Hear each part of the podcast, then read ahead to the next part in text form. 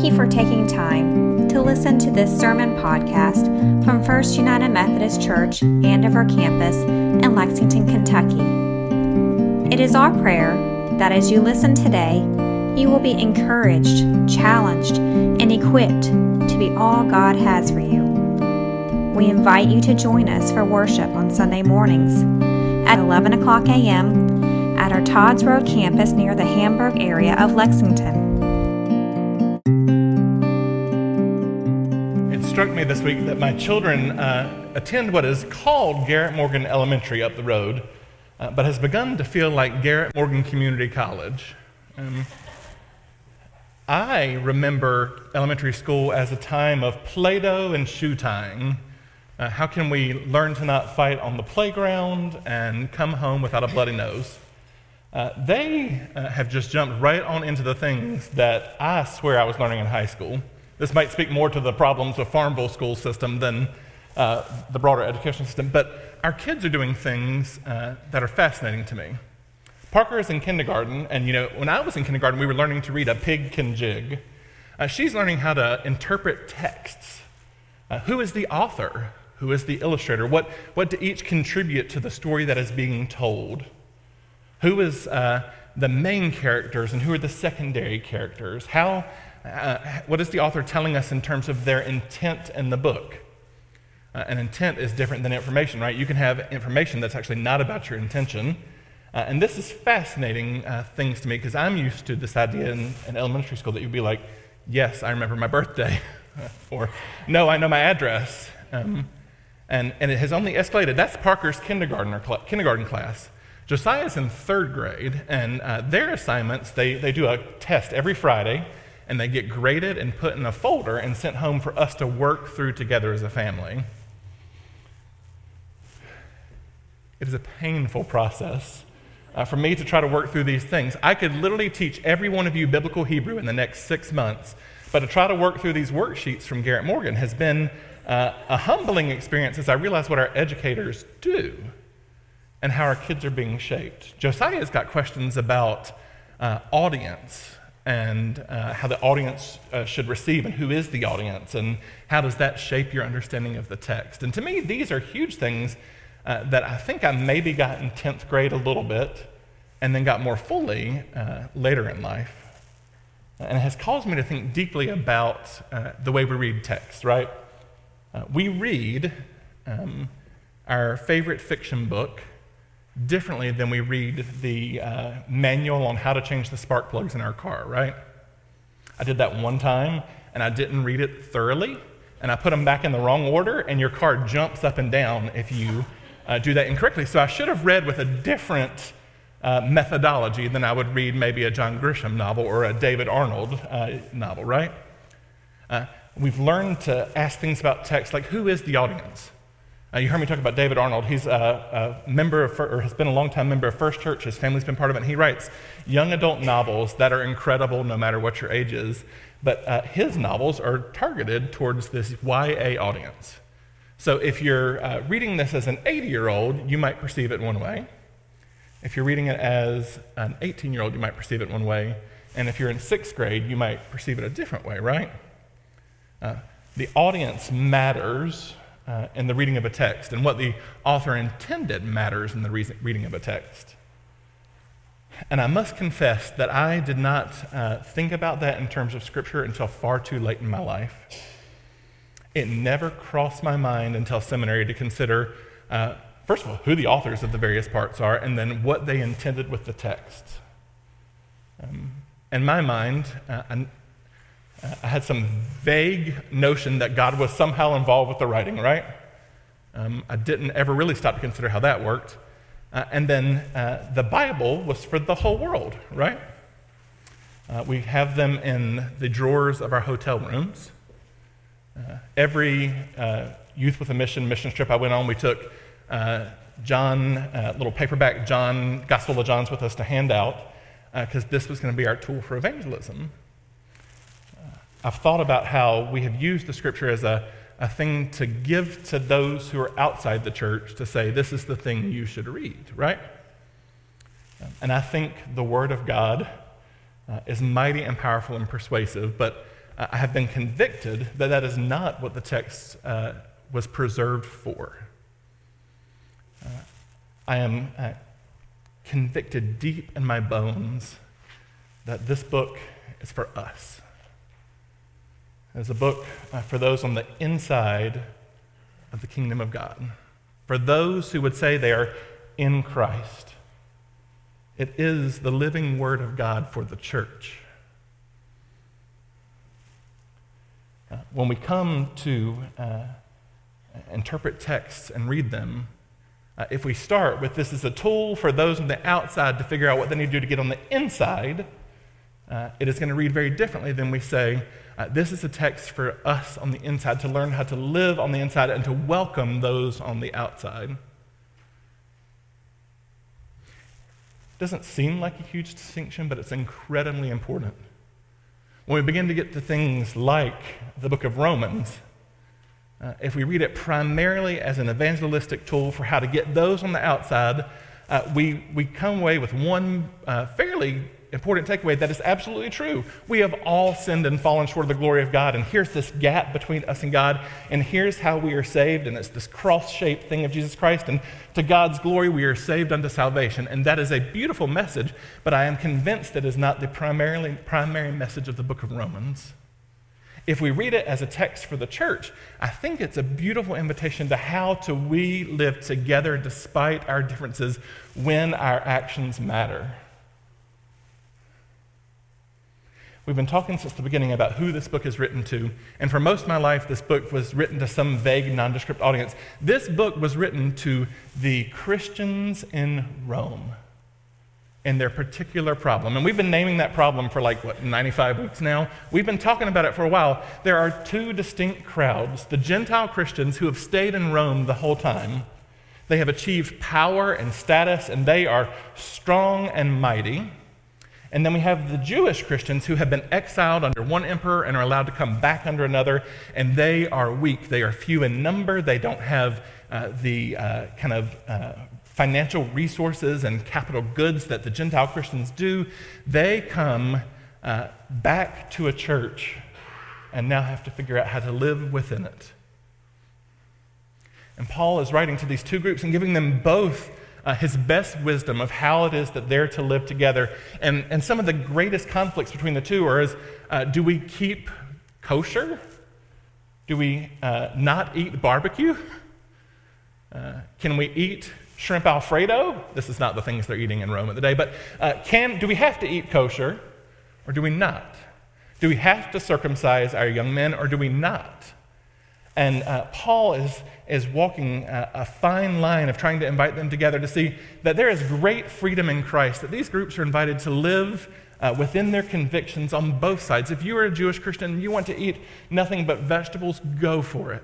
If you want to circumcise your young men, go for it. If you're a Gentile Christian and you like a good steak, go for it. If you are like, nope, not going to circumcise the kids, that's great. Go for it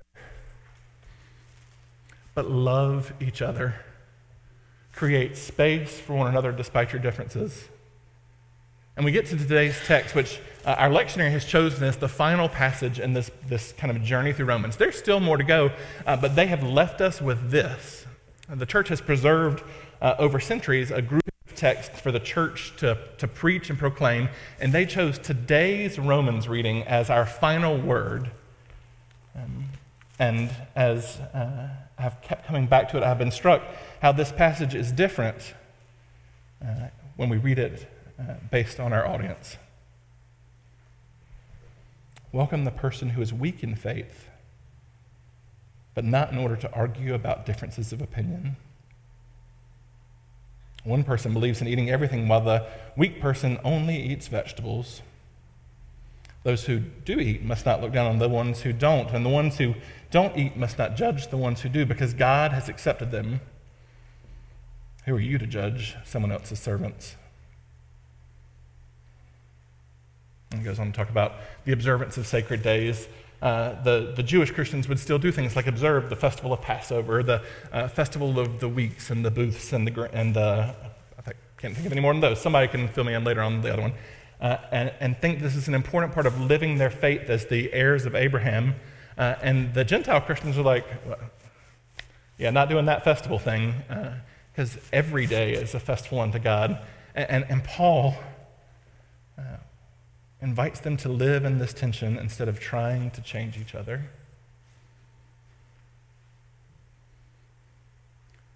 I felt quite nervous about this sermon all week because I want to speak very precisely uh, and within what the author intended.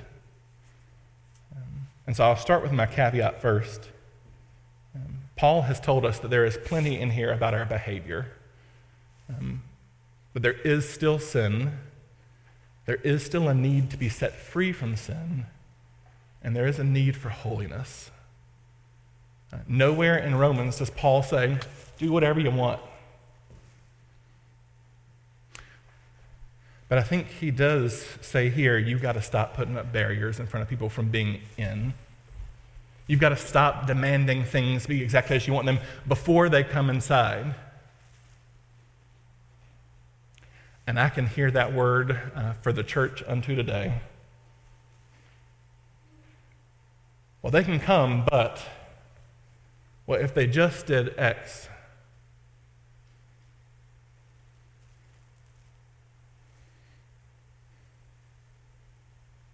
and Paul says, welcome the person who is weak. I read this text over and over and over again, and I come to a place where I find a pastor writing to a church saying, uh, Open up the doors. Remove the signs that say you must be this tall to ride this ride, and let the people come.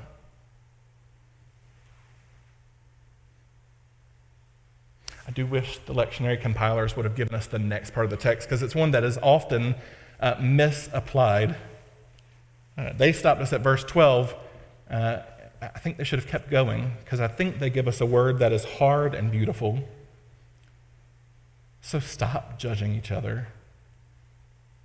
Instead, this is what you should do never put a stumbling block or obstacle in the way of your brother and sister. I know, and I'm convinced in the Lord Jesus that nothing is wrong to eat in itself. But if someone thinks something is wrong to eat, it becomes wrong for that person. If your brother or sister is upset by your food, you are no longer welcoming them in love. Don't let your food destroy someone for whom Christ died. Uh, we often pull don't be a stumbling block out of its context and apply it to uh, every single thing in every single place. In Paul's context, this is a word to the Gentile Christian saying, You who are strong and you who think you are the sole members of the church right now, you have got to think about, even though it's permissible, what can you do to not harm these who are weak in faith? I get it, Gentile Christians. I like a steak just as much as you do. But if it's going to cause these Jewish Christians to, to walk away and say, I can't do this, stop eating the steak. If the things that you uh, do cause harm to those who would want to come in, you are in the wrong.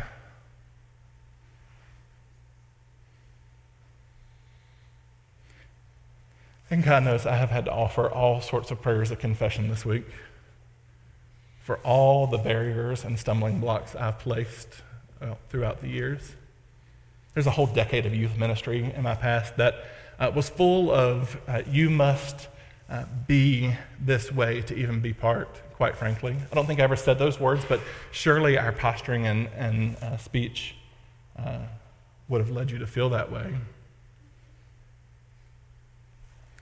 The early church didn't uh, see somebody and go, Sam, take this Bible and learn it. I said, Hey, Sam, I love you.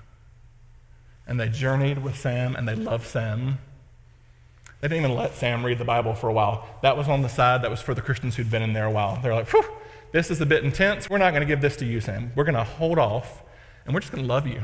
And you're going to see the community. And as we die to self and rise for Christ, as we uh, continue to lay down our lives for each other, we think you're going to be captivated and compelled by this Jesus story. And then you're going to see what it is to live out of this love of Christ. And then we're going to welcome you uh, into this communal reading of the scriptures and how we're going to embody them together. And then we're going to welcome you into baptism and we're going to, uh, then we're going to let you read Revelation. That's going to be way down the road. We're not going to let you read that uh, for ages. uh, instead of saying, hey, Sam, get it all right, and then come in. You're tired of me saying your name, aren't you? It gets really uncomfortable when the pastor keeps saying your name from the front. Camden, Camden is like halfway asleep, and it's like, thank God Chad is not saying my name right now. Um, uh, this is a word for us, friends.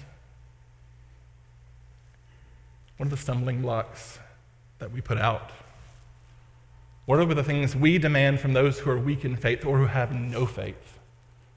What are the ways we have weaponized a text to say, uh, if you only can do these things, then we will welcome you in with open arms? And I know some of you are starting to fume a little bit inside. The church still demands holiness. Um, we, we read the whole of Scripture, right? uh, but we read it within its context and to who it is written.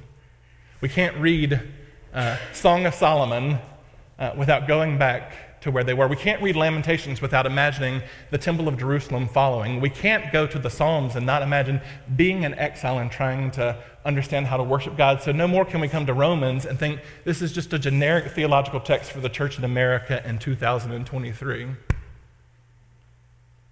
But I think the word that Paul had for the church in Rome is a powerfully convicting word for the church in America. I want to give us an easier out and kind of end uh, more bubbly. Except for here's my hope, and here's my belief. I think Andover has worked hard to tear down some of the signs that say you must be. I think Andover has been a place that says, uh, whether you were very strong in your faith, whether you have none at all, we love you. And my prayer is that that would continue and grow, and that we would be a place that uh, stands ready to journey alongside those who would come through our doors. Amen? Would you pray with me?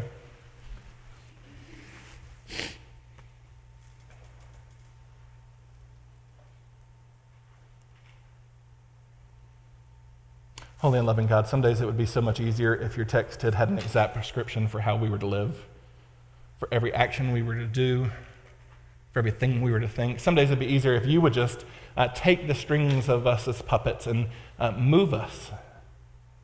And yet we know that would not be loving. We know that you have instead invited us into conversation with you through your Holy Spirit to seek your heart and to discern your will. Lord, move in mighty ways in the hearts of each of us and as us, as a congregation, that we might tear down those stumbling blocks that would cause others uh, to see a place of unwelcome, a place of rejection, a place that uh, the, the barrier is just too high. Lord, if Paul can tell the church in Rome uh, that it is uh, up to you, uh, may we turn it over to you, Lord. Lord, as we seek to uh, open the doors, would you uh, lead people through them? And then would you give us a spirit that was courageous to follow you right alongside them? That as we die to self and rise in Christ, uh, that your face might shine uh, in our midst. Lord, pour out your grace that we might grow in love of you and love of our neighbor, that we might embody what it is to truly love for the sake of your kingdom and for the sake of your body.